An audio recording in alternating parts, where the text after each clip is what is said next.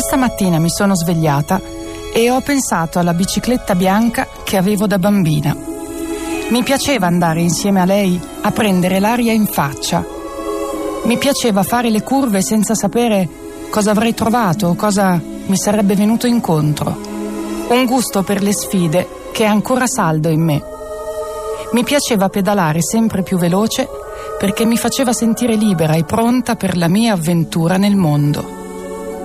Poi ho pensato alle montagne dell'Afghanistan che ho visto dall'alto anni fa e ai burka che ho visto camminare per strada e occupare il posto del passeggero in motorino.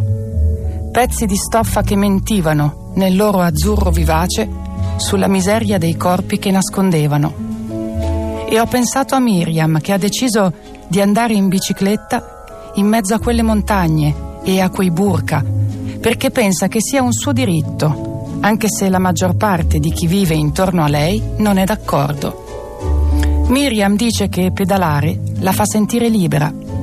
Allora mi sono ricordata quanto piansi quando la bicicletta bianca fu venduta perché dicevano che ero troppo spericolata e c'era timore che mi facessi male. E mi sono detta che è più importante che non succeda a Miriam, che vuole partecipare alle Olimpiadi del duemilaventi.